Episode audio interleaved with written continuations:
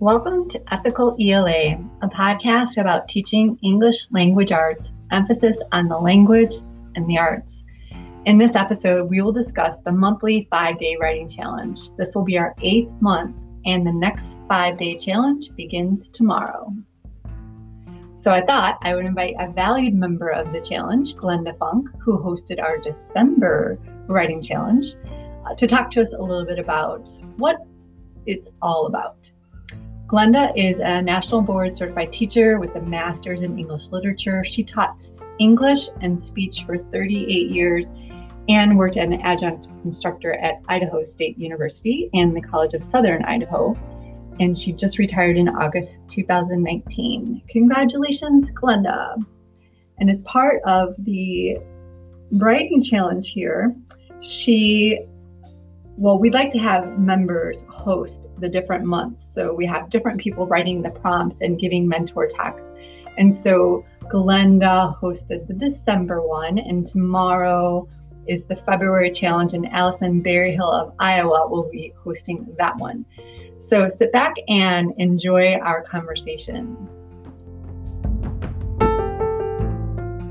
I wanted to talk to you a little bit about I you know I have a couple questions I told you I'd ask you about.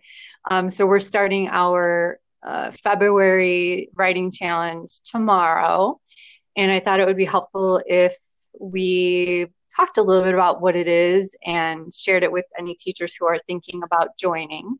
So I have some questions. Are you ready? I am. Okay, question number one. How did you initially get involved with the five day writing challenge?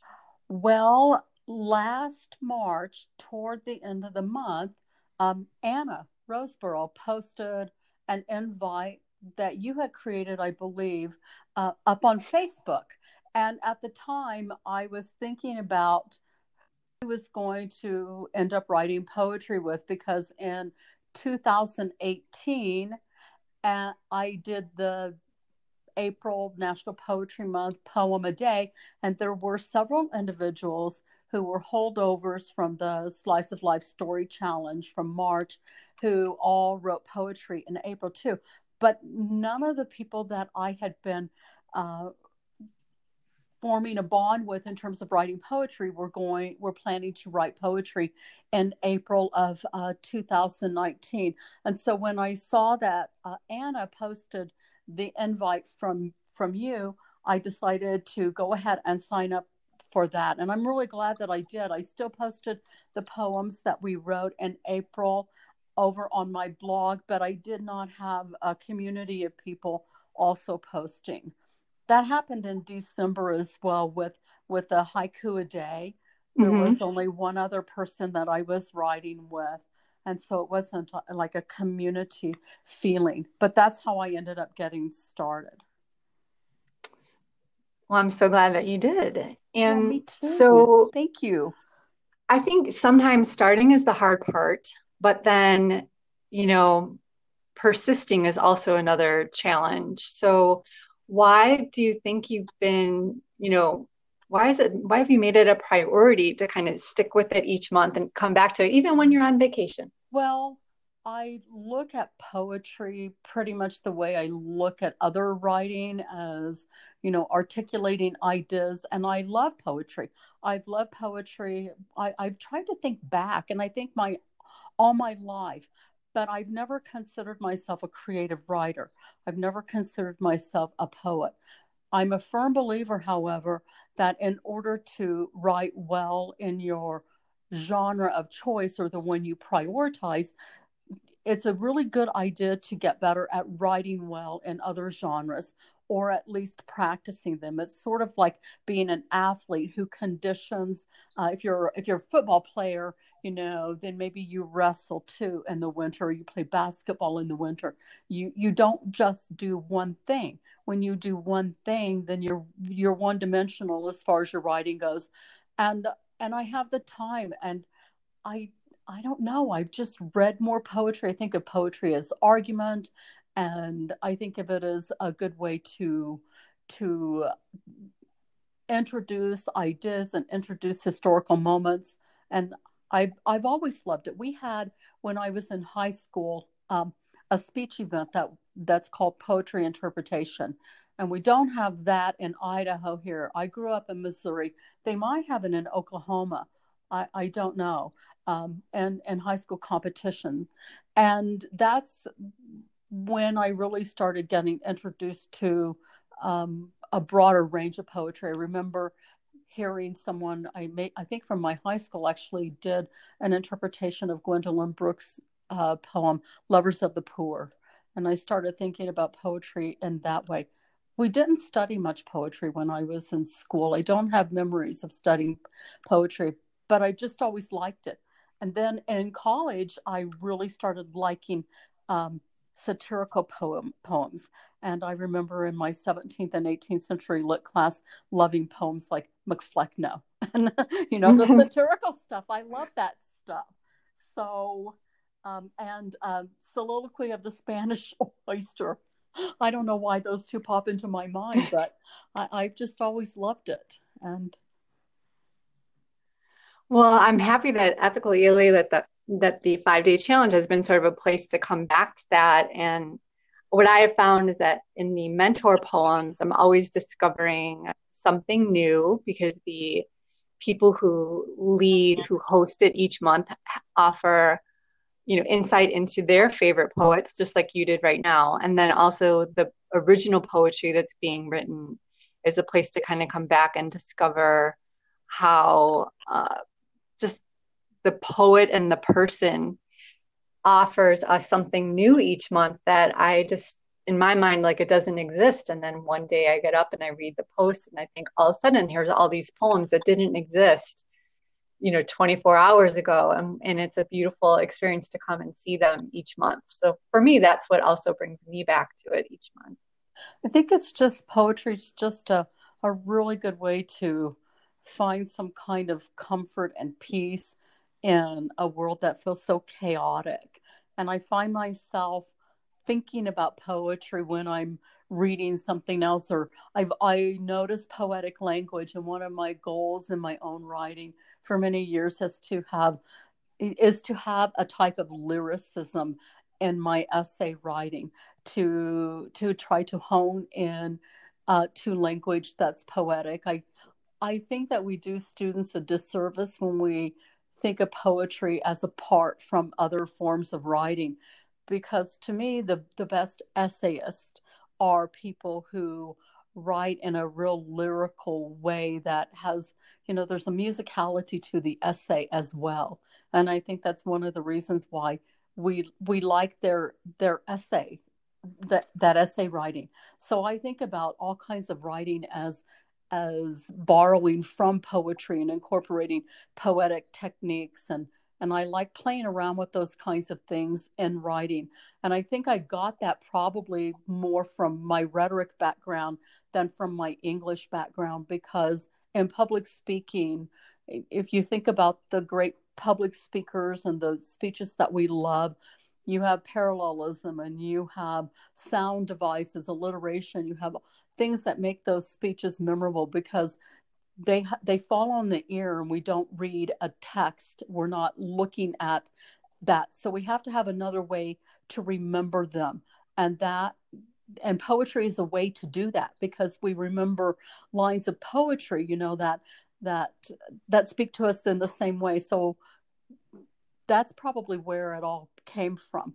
But mm-hmm. you can't add those things into your writing if if you're not studying poetry or if you're not thinking about not just what a poem says or what an essay says but how it says it and mm-hmm. and i and i like the intentionality of how a piece of writing says what it says as much as i like what thinking about what it says mm-hmm. i don't mm-hmm. know if that makes sense or not but it does. Well, what strikes me most is, you know, this idea of lyricism and lyricist and the musicality of the writing. And and I do think I do think that if we do not include the reading of poetry and the writing of poetry in our classrooms, we are missing out on helping our students notice the art of the language. You know, if we focus too much on English and correctness, I think we miss on the artistic quality of creating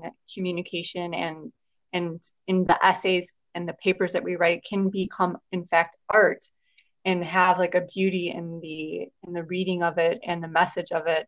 And and poetry just when you write enough poetry well from my perspective i feel like in during the five day challenge i just start to see the world in a different way. And i even start communicating in a more lyrical way. I just have more musicality in my way of being when i'm writing poetry which is a very odd surprising thing that i noticed in doing this every month is i start to notice how it impacts my way of thinking and my way of being so. yeah the ncte published a book a long time ago called both art and craft i'm looking on one of my bookshelves here to see if I can find it. I have it somewhere. I did not give away my professional library when I retired. Uh, I couldn't do it. I kept thinking, but maybe I'm going to want to read this stuff again, or maybe I'm going to want to read this book I never finished. And but I don't know where that book is. Maybe I loaned it to someone and it didn't return home. It may be downstairs on another shelf.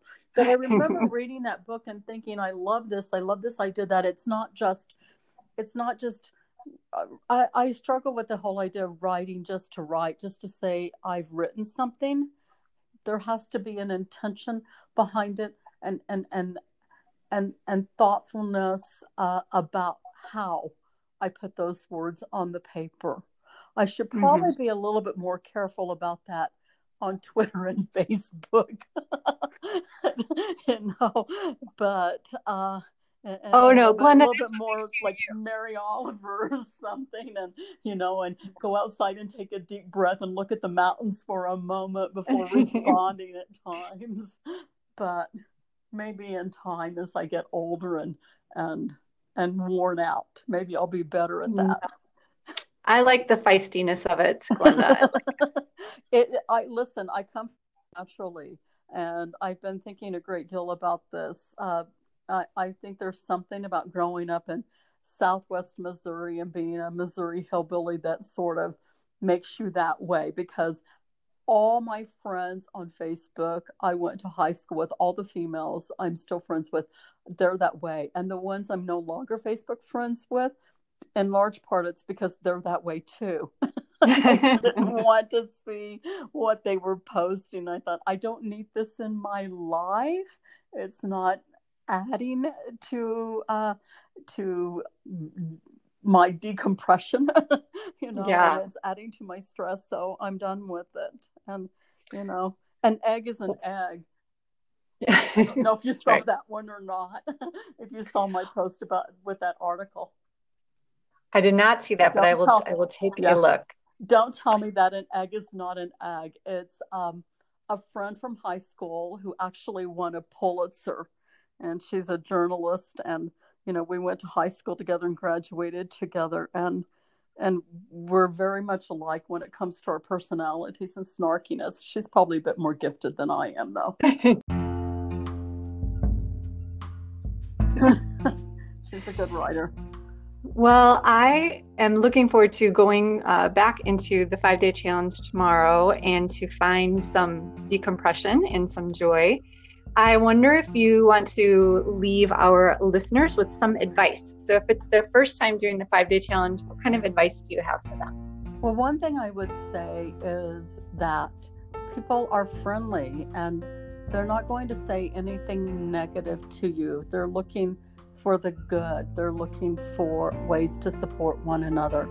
And I really appreciate that.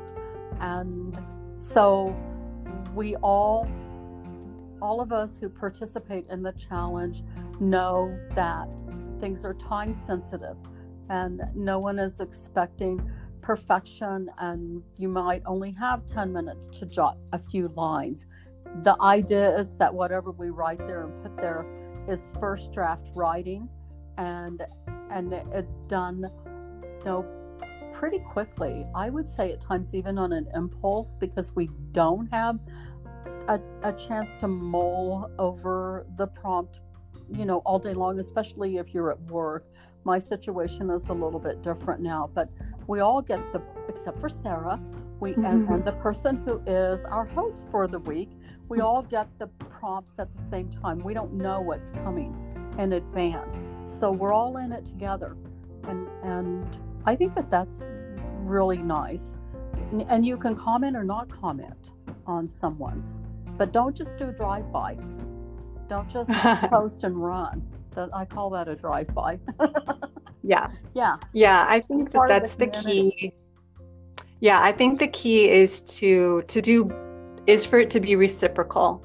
You know, if you do some writing to honor another writer by showing them that you have read their work um, in some way, just mirroring, like I heard you, this is what I heard, or this is what I noticed. And and I think that is why it's such a such a community because I go to those spaces to work on my own writing, but I also go to those spaces to visit with friends. Know, I, I may have told you this before, but I feel like going visiting with friends each month. Like we're coming back together, we get to learn more about each other, but I also just feel like it's a safe space where I belong for a few days and um, and that it's a judgment free place, you know. Yeah, and you find you have things in common with people that you you didn't realize. You know, Kim and I have noticed that we have uh, we have a lot of things in common, and and we have people at all levels of our lives. You know, some of us are older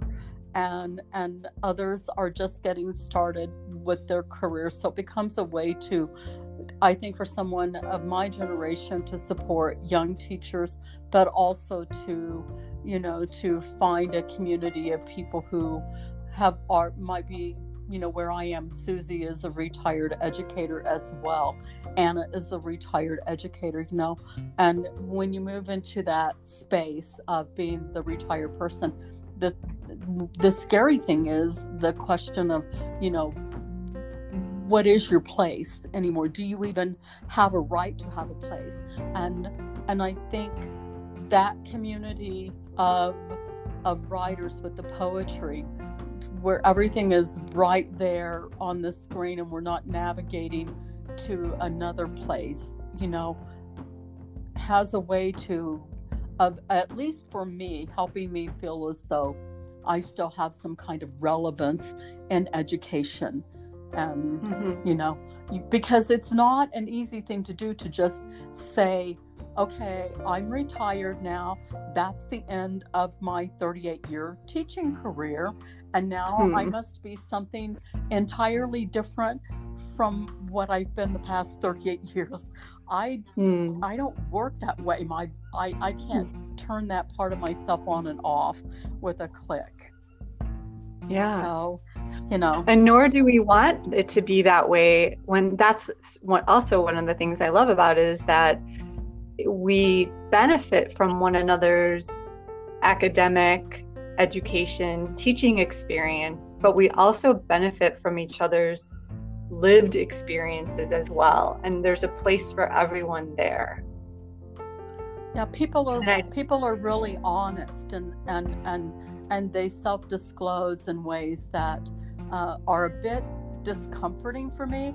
I'm one of those people that other people think of as uh, being conversational, but I can be conversation conversational and say very little, if that makes sense, you know. And so, one of the things that I find now that a few months have passed that I'm thinking about is, you know, other people have been so honest and raw in in what they say about their lives and mm-hmm. what they're willing to disclose and i need to be a bit more that way myself and and allow you know um, um, allow and think of myself as having the freedom to say some things or even write about some some things that are that are difficult for me to to think about and write about um, mm-hmm I've always been the kind of person, and this is a, a, character flaw, and I think in myself, but I'm not good at managing it.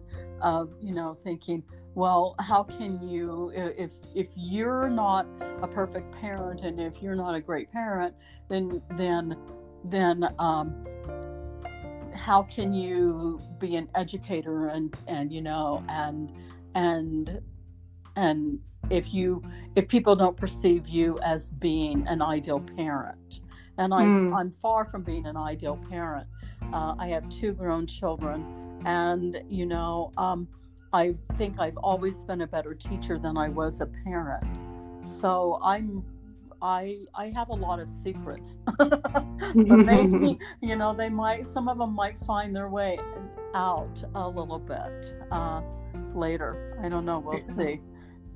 well, I do think the the writing has a way of uncovering certain things and discovering, and that's also the benefit of the five day pa- challenge. So I do set up. I do know what the topics are, but when I wake up in the morning, you know, once the challenge begins and I get writing, I don't know what I'm going to write, and sometimes I'm really surprised by it. So when just in December, you you hosted December Correct.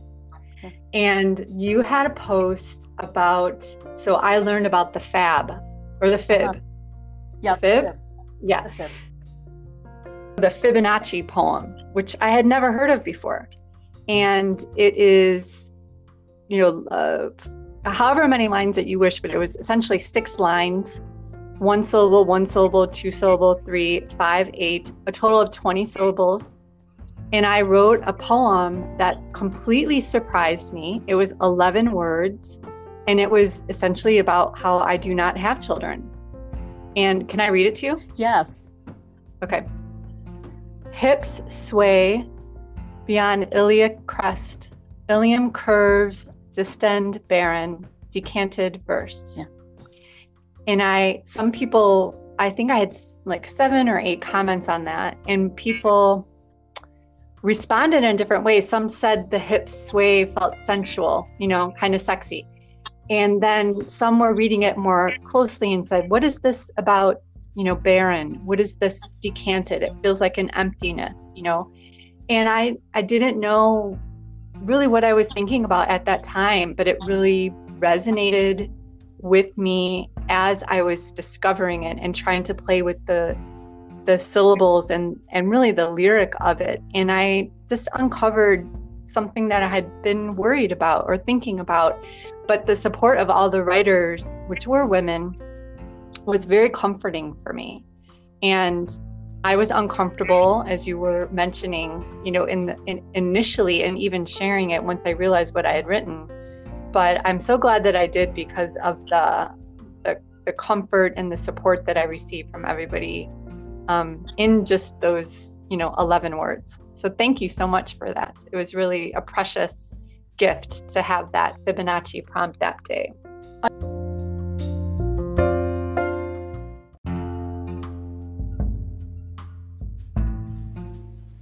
Well, a special thank you to Glenda Funk for joining me on this episode of Ethical ELA. You are a valued member of our five day writing challenge, and even though I wrote with you for months before I ever met you in person, I consider you a friend and a mentor. And I just really appreciate your presence and commitment to the blog and to the writing and to all of the community members. And thank you so much for being here today.